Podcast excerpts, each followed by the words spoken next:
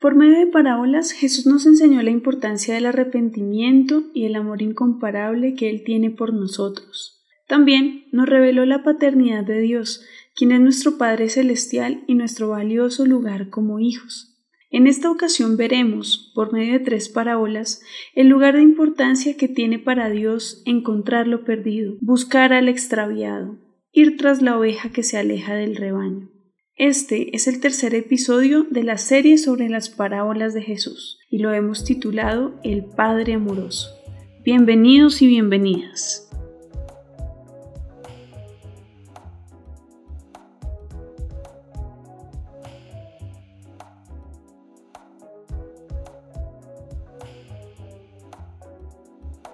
Hola a todos y a todas aquellos que nos escuchan, qué bueno estar de nuevo con ustedes. Seguimos en nuestra serie sobre las parábolas y bueno, estoy aquí con Aleja que sigue como siempre eh, acompañándonos, que hace parte de este eh, proyecto maravilloso. Y bueno, ¿cómo estás Aleja? Bien, bien. Em, esperando a ver qué nos vas a enseñar hoy. Súper, listo. Pues hoy vamos a estudiar nuevamente no solo una parábola, esta vez vamos a, revisar tres parábolas, todas tienen que ver. En el primer episodio hablamos un poco de cuál era la forma y en que Jesús enseñaba a través de parábolas, eh, cómo él usaba algunas parábolas para explicar algún tema específico y por eso en esta ocasión vamos a, a, a escuchar o a leer y a revisar entre todos eh, tres parábolas, que son la de la oveja perdida, la moneda perdida y el hijo perdido, o también conocemos esa parábola como la parábola del hijo pródigo, ¿no? Y pues vamos a, estudiarla un poco. Listo, te, te escuchamos. Excelente. Bueno, eh, nuestra parábola se encuentra en el capítulo 15 de Lucas. Lucas capítulo 15. Eh, vamos a leer todo el capítulo 15. Ahí se encuentran las tres parábolas. Y bueno, eh, dice así. Desde el versículo 1, Lucas capítulo 15. Dice. Los cobradores de impuestos y otros pecadores de mala fama a menudo venían a escuchar las enseñanzas de Jesús. Por eso los fariseos y los maestros de la ley religiosa se quejaban de que Jesús se juntaba con semejantes pecadores y hasta comía con ellos. Entonces Jesús les contó la siguiente historia. Si un hombre tiene cien ovejas y una de ellas se pierde, ¿qué hará? no dejará las otras 99 en el desierto y saldrá a buscar la perdida hasta que la encuentre. Y cuando la encuentre, la cargará con alegría en sus hombros y la llevará a su casa. Cuando llegue, llamará a sus amigos y vecinos y les dirá, Alégrense conmigo, porque encontré mi oveja perdida. De la misma manera, hay más alegría en el cielo por un pecador perdido que se arrepiente y regresa a Dios que por 99 justos que no se extraviaron. O supongamos que una mujer tiene 10 monedas de plata y pierde una. ¿No encenderá una lámpara y barrerá toda la casa y buscará con cuidado hasta que la encuentre? Y cuando la encuentre llamará a sus amigos y vecinos y les dirá, Alégrense conmigo porque encontré mi moneda perdida. De la misma manera hay alegría en la presencia de los ángeles de Dios cuando un solo pecador se arrepiente.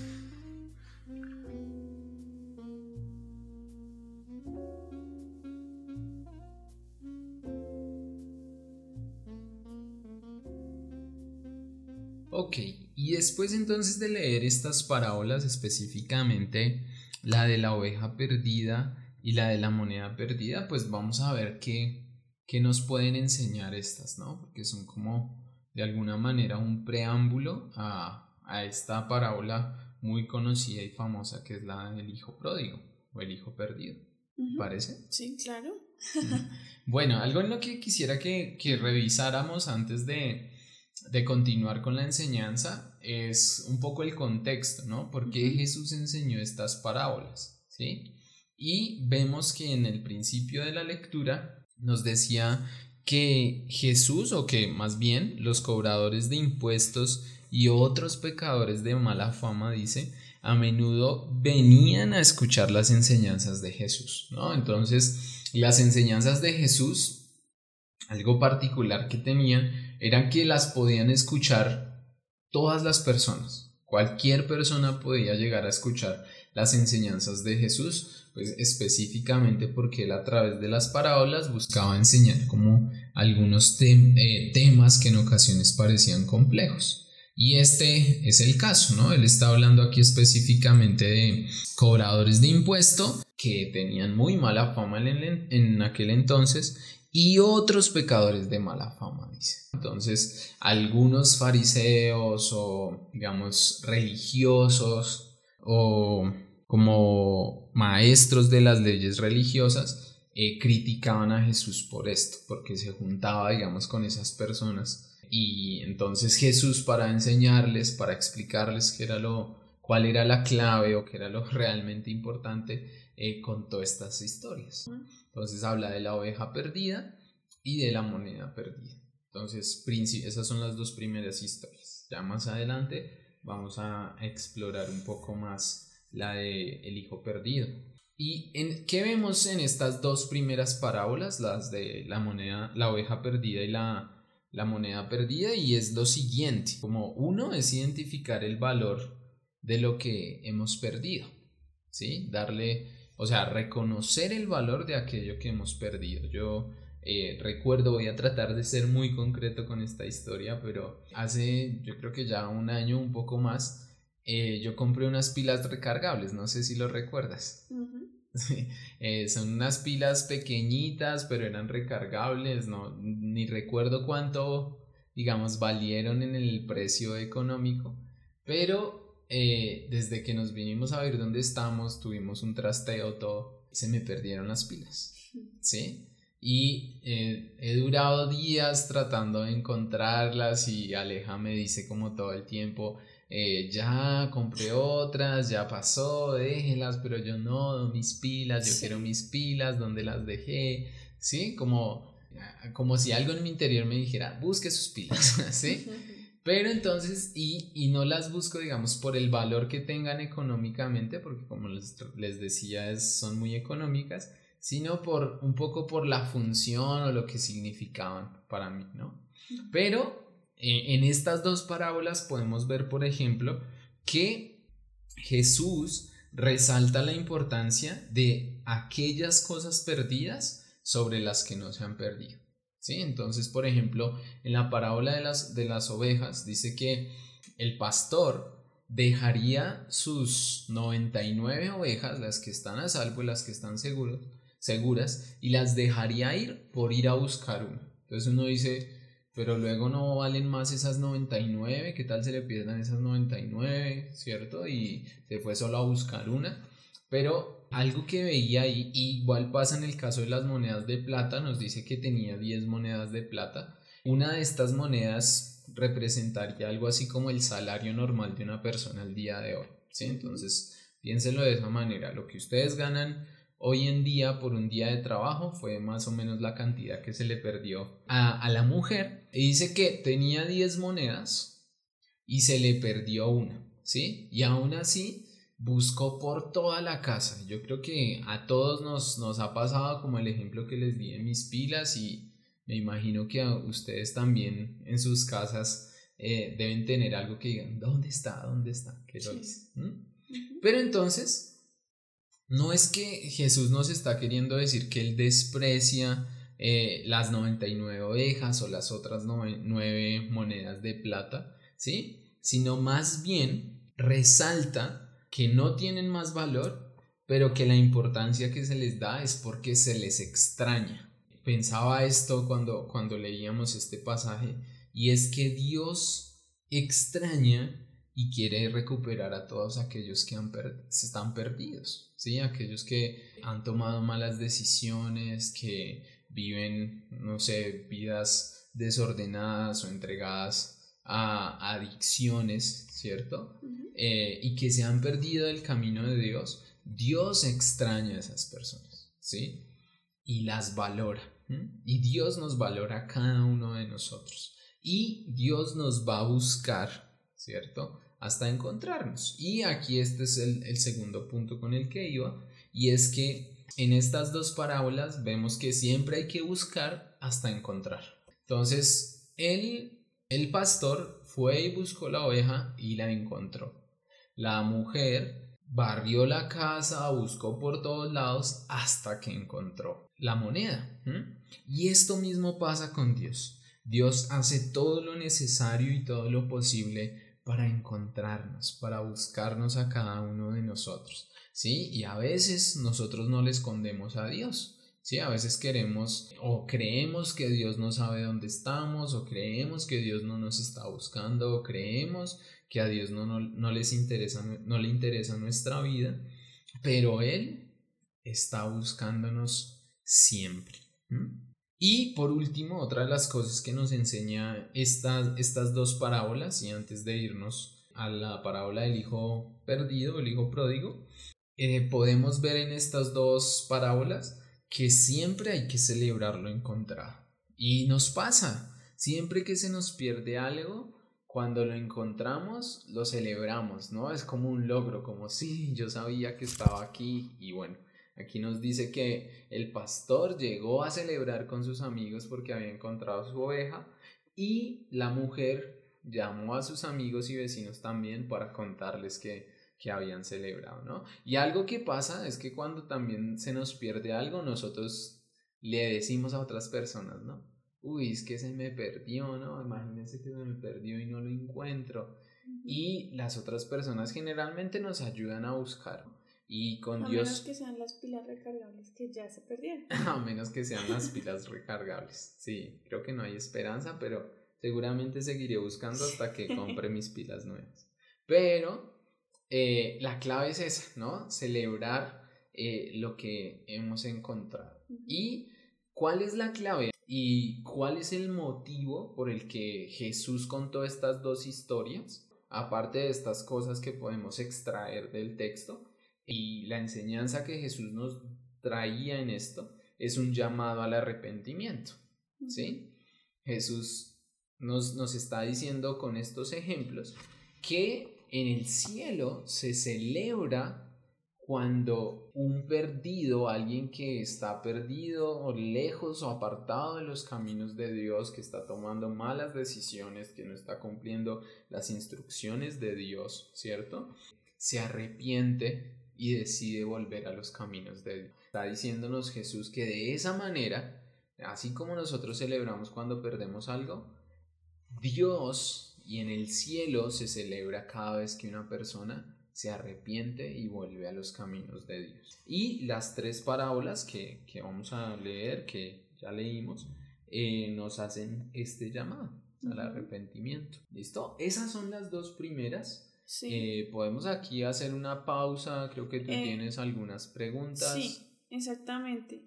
Antes de que pases a la otra parábola y a las recomendaciones, los recomendados, Creo que cada vez que hacía, que formulaba una pregunta, tú la, la respondías, pero de pronto puede ser interesante ver un poco esta idea de, del valor que hay en lo que está perdido y cómo Dios no, no nos descarta y no descarta a nadie por el hecho de estar lejos de Él, al contrario, digamos que toda su obra en la cruz habla justamente de lo mucho que le importamos y que y que digamos Él es capaz de hacer por nosotros. Pero digamos en ese mismo sentido de, la, de las parábolas que tú leíste, ¿cuál crees que es ese valor que tiene lo que está perdido o quien está perdido? Sí, bueno, en, este contexto especial y, y, viéndolo como nos hace esta enseñanza que Dios se alegra cuando, cuando encuentra a alguien que está perdido, cuando alguien que está perdido vuelve a Dios. Y es principalmente que ese valor lo estableció Dios. ¿sí? Dios fue el que nos dio el valor, Dios es el que sabe cuánto valemos nosotros realmente. ¿sí? esto nos pasa a todos, a los que conocen a Dios, a los que no conocen a Dios, y es que a veces subestimamos o yo creo que nadie de nosotros conoce realmente el valor que cada uno de nosotros tenemos, ¿sí? Para Dios somos supremamente valiosos, tan valiosos que dio la vida de su Hijo Jesucristo para rescatarnos, para que volviéramos a Él, ¿no? Entonces, ese valor está establecido fue porque Dios fue quien nos puso ese valor y quien nos creó con ese valor, ¿no? También. Eso me parece que es importante. Sí, no, era solamente esa, esa pregunta. Entonces, si quieres, vamos a los recomendados y seguimos con lo del hijo pródigo. Excelente.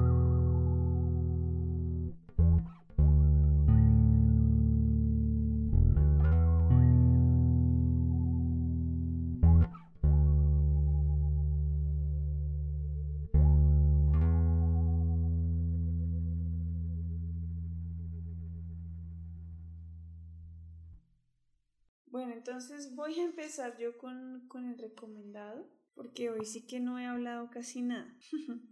Estaba muy concentrado. Estaba muy, muy atenta a lo que estás diciendo. Bueno, yo traigo hoy como recomendado un libro, que es un libro álbum, es decir, un libro que combina frases y palabras con imágenes, de un autor canadiense que se llama John Klassen y él tiene una serie de, libros como de personajes que pierden eh, algunos objetos. Creo que casi siempre es un sombrero. Y entonces traje para hoy el recomendado que es el libro de él que se llama El ladrón del sombrero. Es un libro muy chévere porque, mm, como les decía, son pocas palabras y, pues muchas imágenes y uno eh, eh, siendo lector lo que ve es como una búsqueda de un pez por todo el mar como tratando de encontrar el sombrero y luego al final pues uno se sorprende de dónde estaba ese sombrero. Entonces como hoy estamos hablando de cosas perdidas y del valor de lo que hay en lo, en lo perdido, entonces se me ocurrió recomendar ese libro porque toda la historia es la búsqueda de una cosa que se perdió y que uno podría decir, pues ya, como yo le digo usualmente a Jonathan con lo de las pilas, pues ya se perdió, compre otro o, pues olvídelo. Pero es verdad que cuando uno pierde algo, siempre le queda como ese vacío de decir, no, pero yo estoy segura o seguro que lo puse ahí y porque ya no está y le hace falta. Y de alguna manera es un enigma que uno quiere resolver. Entonces, ese libro me pareció interesante para, hablar del tema de, de hoy, de las parábolas. Sí, hay una clara, bueno, un apunte chiquito al recomendado Aleja, el, un eh, ¿cómo dijiste el título? El ladrón. del sombrero. Esa es la traducción como al español de España, digamos. Ah. Y al español latinoamericano aquí eh, lo conocemos como Este no es mi sombrero. Mm, ¿No? Que este no es mi sombrero es... sí, es un buen juego que nos muestra. Y un súper recomendado. Es una trilogía la que tú mencionas. Son tres libros que hablan sobre un sombrero perdido y bueno, súper excelente. Me encantó tu recomendado. Yo traje como recomendado una película, una película que se llama Shaun the Sheep o La oveja Shaun. Esta es una eh, serie de televisión, pero eh, le hicieron una película. Y es una película súper divertida y súper chévere porque, bueno, es una oveja, ¿sí? Y eh, pues en esta ocasión no es la oveja la que está perdida, entonces creo que solo voy a dejarlo hasta ahí para que se antojen y, y, miren a ver quién es el que está perdido en esa película, pero súper. Sí, y eso también me gusta mucho porque tampoco tiene palabras, son solo imágenes. Eh, esas películas y esa serie.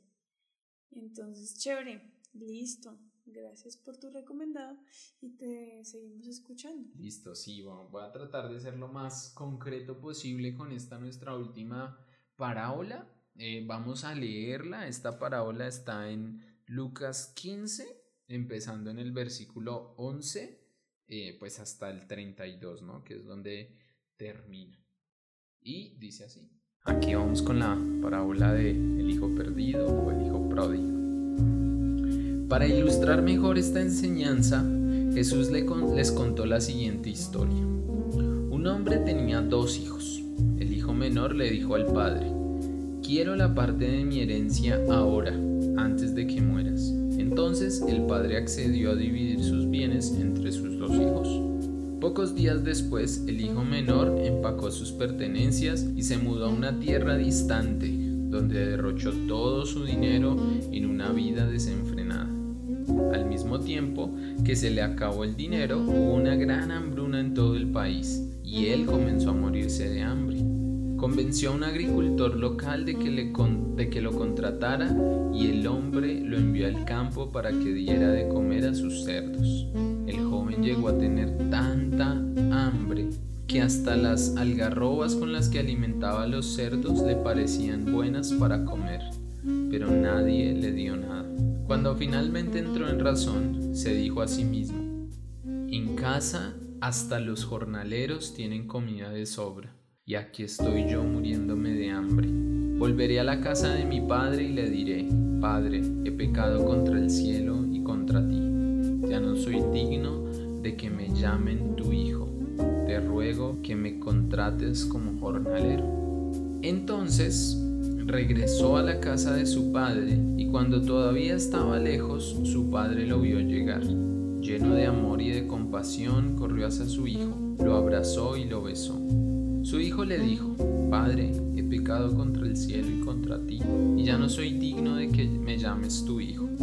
Sin embargo, su padre dijo a los sirvientes, Rápido, traigan la mejor túnica que haya en la casa, que haya en la casa y vístanlo. Consigan un anillo para su dedo y sandalias para sus pies. Maten al ternero que hemos engordado. Tenemos que celebrar con un banquete, porque este hijo mío estaba muerto y ahora ha vuelto a la vida.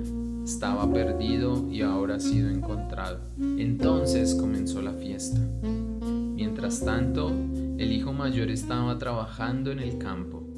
Cuando regresó, oyó el sonido de música y baile en la casa y preguntó a uno de los sirvientes, ¿qué pasaba?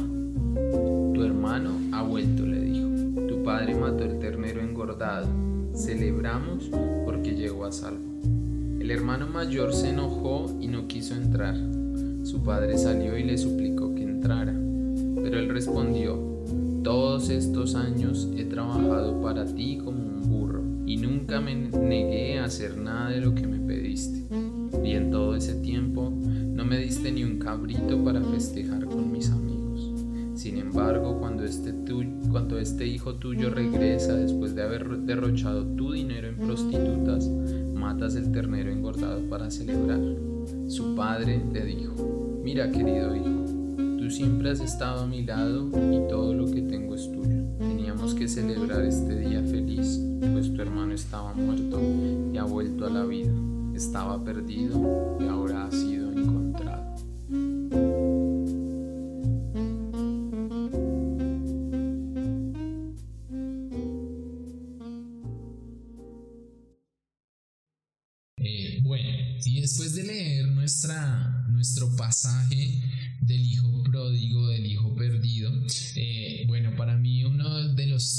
los o uno de, de, los mejores títulos que podría tener esta, esta parábola eh, realmente podría ser también el Padre amoroso. ¿no?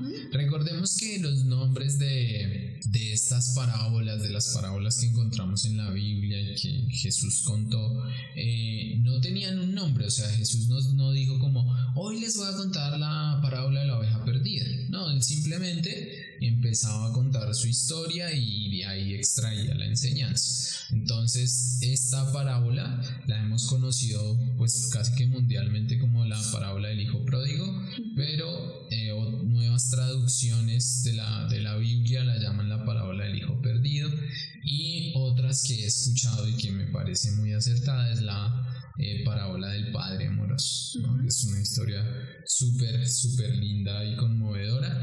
También trae el mismo tema que, que habíamos visto hace un momento, ¿no? Con las parábolas de la oveja perdida y de la moneda perdida, y es eh, resaltar la importancia de que el que está perdido, buscar hasta encontrar, celebrar lo encontrado y tema clave, la arrepentimiento, ¿no? El arrepentimiento en este caso ya vemos del Hijo, ¿no? En las primeras dos parábolas nos, nos explicaba un poco, nos decía cómo se celebraba en el cielo eh, cuando un pecador se arrepentía, pero aquí en este pasaje nos explica exactamente a qué se refiere con arrepentirse, ¿no? Entonces, eh, vamos a ver cómo los tres personajes principales, que son el hijo menor, que es el que se fue, el padre y el hijo mayor, que fue aquel que se quedó, ¿no? Entonces, eh, el hijo perdido, podemos ver esto, y es que decide tomar todo lo que su padre le ha dado, pero se desvincula de su familia y pues en este caso eh, de su relación con su Padre. Podemos verlo con nuestras vidas y con Dios de la siguiente manera. Una persona que se ha perdido es que toma todo lo que Dios le ha dado, porque Dios bendice a buenos y malos. La palabra dice que eh, Dios hace resplandecer su luz o el sol sale para justos y para injustos, ¿no? Entonces Dios nos está bendiciendo todo el tiempo. Pero aquellos que están perdidos, ¿sí? que son pecadores, eh, lo podemos ver como estos, personas que son bendecidas por Dios, pero que deciden tomar lo que Dios les ha dado, pero alejarse de él, ¿sí? No tener una relación con su Padre celestial, que es Dios, ¿no? Eh, esto es algo clave, él toma lo que Dios le ha dado, o, el, hijo pródigo toma lo que su padre le dio y lo desperdicia. Hay un pasaje clave que Jesús nos dice que eh, el que no está conmigo eh, perderá o desperdicia todo lo que, lo que tiene, ¿sí? Despilfarra, ¿no? Pero el que está conmigo, dice Jesús, eh, da fruto, produce fruto, ¿no? Produce su cosecha. Entonces, el hijo pródigo, el hijo perdido, desperdició todo, se fue para otra nación, se alejó de su padre, gastó todo y llegó un momento en el que tenía, eh, pues ya no tenía nada, había acabado toda su fortuna, toda su bendición. Y llega un momento que eh, es donde nos muestra el arrepentimiento, está específicamente en el versículo 17 y dice así, lo voy a leer nuevamente, dice, cuando finalmente entró en razón, se dijo a sí mismo, en casa hasta los jornaleros tienen comida de sobra y aquí estoy yo muriéndome de hambre. Volveré a la casa de mi padre y le diré, Padre, he pecado contra el cielo y contra ti. Ya no soy digno de que me llamen tu hijo, te ruego que me contrates como jornalero. Ahí son versículos 17, 18 y 19. Pero miren que él dice, o que nos dice el, texto, cuando finalmente entró en razón. ¿Sí? Entonces, cuando uno está cometiendo equivocaciones, cuando uno está alejado del camino de Dios, de sus instrucciones, de su dirección, y se arrepiente, lo que hace es eso. Finalmente entra en razón. Y él lo decía así, yo me estoy aquí muriendo de hambre, volveré a la casa de mi padre. Y cuando uno entra en razón, uno dice, volveré a la casa de Dios, volveré con Dios, quien es mi Padre celestial. El arrepentimiento lo podemos ver como un cambio de dirección, ¿no? Como cambiar no solamente sentirnos tristes por haber cometido equivocaciones, sino después de sentirnos tristes, de caer en cuenta, ¿sí? De habernos dado, de haber caído en razón o entrar en razón, volver a Dios, volver a nuestro Padre. Eso es importante, entonces entra en razón, reconoce su error, pero lo más importante, aquí lo vamos a ver también, es la gracia y la generosidad de su Padre, ¿no? La generosidad de Dios. Y entonces entramos a ver el papel del Padre en esta historia, que sin duda hará referencia a nuestro Padre celestial. Y dice, bueno, ¿qué podemos ver del padre? Uno, que ama sin condición, siempre es generoso. Su hijo le pidió todas las cosas, su herencia completa, y él le dijo, toma lo que necesites. Y nuestro Padre amado es así. Dice un pasaje, eh, pide y se te dará, busca y encontrarás, llama a la puerta y se te abrirá. Él está siempre dispuesto a darnos. También siempre está dispuesto a perdonar. Aquí vamos a ver ahorita que eh, perdonó a su hijo menor porque fue el que se fue y después volvió, pero también a su hijo mayor, ¿no? Ya vamos a ver al hijo mayor qué pasó. Y algo que es importante, clave, que Dios y el Padre en esta historia siempre restaura. Entonces el Padre restauró a su hijo. El, el hijo dijo, volveré a donde mi Padre y le diré que me deje trabajar con él porque no soy digno de ser llamado su hijo. Sí, le decía, ¿no? Más bien, Padre, déjame trabajar como jornalero, ¿no? Él ya quería, así fuera, solo trabajar como empleado. Pero su padre apenas lo vio, salió a correr a, a, verlo donde él estaba y dijo que le buscaran todo otra vez, ¿no? O sea, lo restauró a su posición de hijo. Y cuando nosotros volvemos a Dios, cuando nosotros nos arrepentimos, decimos, sí, he tomado malas decisiones, me he alejado del camino de Dios, quiero volver a Dios, no encontramos un padre acusador que nos dice, no, para poder usted que yo lo perdone, tiene que hacer esto, tiene que hacer lo otro. No, Dios nos restaura y nos da nuestra posición y nuestro valor de hijos, como lo hizo desde el principio, desde la creación y al momento que, que le pedimos perdón, ¿no? Y cuando volvemos a Él, Él nos recuerda la identidad que nos dio desde antes de la creación del mundo y nos permite volver a empezar desde ahí, ¿sí? No, no tenemos que escalar, ¿sí? Nada, simplemente desde el lugar que Él nos ha dado. Eso lo vemos pues cuando el padre eh, recibe nuevamente a su hijo. Pero resulta que después de que el hijo perdido llega, después de que están haciendo la fiesta, resulta que el hijo mayor estaba en la calle, estaba afuera, seguramente estaba trabajando, cuidando algo de su padre y sí, de hecho nos dice eso el versículo 25, que mientras tanto el hijo mayor estaba trabajando en el campo y cuando regresó oyó toda la música, toda la fiesta, dijo, uy, pero ¿qué está pasando acá? Y uno de sus siervos le dijo, no, es que llegó su hermano y estaba perdido, pero volvió, qué alegría, ¿cierto? Y su papá quiso, eh, mató el ternero más engordado, ¿cierto? ¿Era el ternero o el cerdo? No lo recuerdo. Creo que eran cerdos. Creo que sí. Pero bueno, entonces hizo la fiesta, ¿cierto? Y él se enojó. Y entonces llega la conversación con su, con su papá y le dice, pero papá, yo estaba aquí con usted todo el tiempo y ese se fue por allá con las prostitutas, todo y usted a mí ni siquiera me, ni siquiera me mató un cerdo engordado ni nada, ni me ha hecho fiesta, ¿no?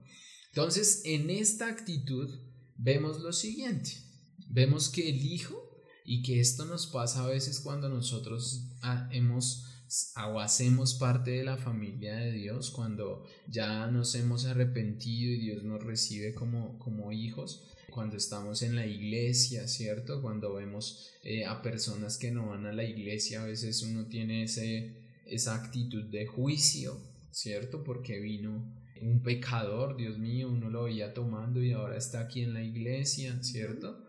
Pero, ¿qué pasa y por qué sucede esto? ¿Qué fue lo que le pasó al hijo mayor? Que el hijo mayor, aunque estaba con su papá, también olvidó su identidad de hijo y exigía eh, exigiendo algo que siempre fue de él. Sí, o sea, él siempre tuvo a su disposición los cerdos engordados, las posibilidades de tener fiestas con sus amigos, de celebrar, pero eh, nunca lo hizo, ¿cierto? Pero siempre estuvo ahí abierta la posibilidad. Entonces a veces nos pasa eso, que olvidamos la identidad de hijos, olvidamos que a Dios le podemos pedir lo que queramos, que Él con mucho amor nos lo va a dar. Y cuando vemos que Dios le bendice a otra persona, que para nosotros no es justo, que para nosotros es alguien pecador, nos enojamos con Dios, pero olvidamos que Dios ya nos ha dado todo, ¿no? Y cuando olvidamos esa identidad de hijos, entonces entramos en una actitud de juicio, ¿sí? Y creemos que todo consiste en merecimientos, ¿sí? Entonces, él eh, no se no, no tomó sus, digamos, no celebró sus fiestas y eso porque entendía que era el hijo, ¿cierto? ¿Sí? O, o él esperaba que se celebrara porque lo merecía, no porque fuera el hijo, sino porque lo merecía, ¿sí? Pero cuando llegó su hijo, que el hijo menor o el hermano menor, que eh, pues obviamente por sus acciones y eso no lo merecía, él pensaba que a él se le, que no se le debía dar todo eso porque no lo merecía, porque no se había portado correctamente. Pero lo que recibimos de Dios no es tanto porque lo merecemos por nuestras acciones, sino porque es un regalo al ser hijos de Dios. Y eh, generalmente, paradójicamente, creemos que nosotros somos los que más merecemos, ¿no? En ocasiones creemos que somos los que más merecemos el favor de Dios. Y por último, eh, esa, ese olvido de nuestra identidad como hijos de Dios, de saber que ya lo tenemos todo a disposición, eh, nos hace olvidar el gozo y la celebración, que como lo, lo veíamos en, en las tres parábolas, cada vez que se encontraba lo perdido se celebraba porque era valioso. Y en esta ocasión el hijo mayor eh, ni se alegró ni celebró con los demás, no, no quería hacerlo, ¿no? Y aquí es donde digo que el padre fue eh, o perdonó, estuvo dispuesto a perdonar también a su hijo mayor por esa decisión, ¿no? Porque le, explicó y todo, ¿no? Mira que siempre has estado a mi lado, todo lo que tengo es tuyo, pero teníamos que celebrar porque tu hermano estaba muerto y ha vuelto a la vida, ¿no? Y algo que es clave que lo acabamos de leer acá es que el arrepentimiento es eso, ¿sí? Cuando nos damos cuenta y cuando empezamos a, a conocer más a Dios y cuando entregamos nuestro corazón y nuestra vida a Dios, nos damos cuenta que antes estábamos muertos, pero ahora estamos vivos espiritualmente, ¿no?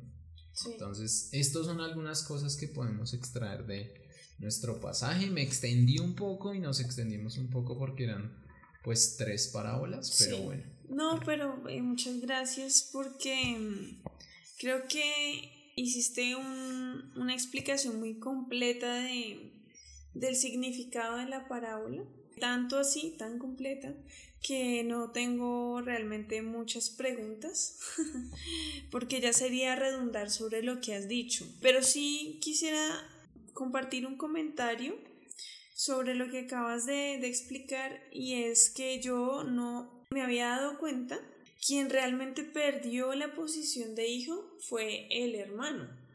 Es decir, el, el, hermano que tomó la decisión de pedir su herencia, luego la despilfarró y, y se arrepintió, lo que sintió fue que había perdido la dignidad, el honor de ser hijo.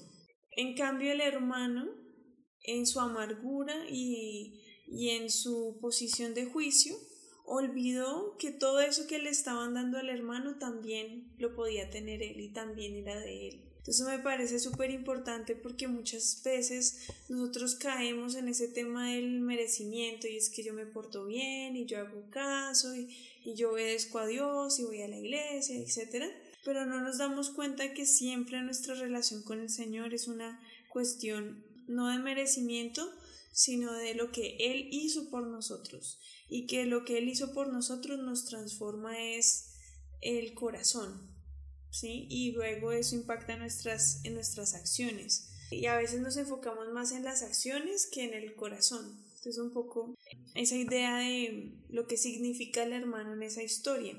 Y pues ya, Muchas gracias, darte las gracias por supuesto por habernos enseñado esto tan chévere. Y pues nos escuchamos en el siguiente podcast que creo que ya será, ah no, no es el último, es el cuarto episodio sobre las parábolas de Jesús. Sí, nos quedan otras dos, si no estoy mal, otros dos episodios para continuar. Súper interesantes las parábolas y creo que hemos aprendido mucho. Fabuloso, fabuloso. Gracias y nos escuchamos próximamente. Bendiciones a todos.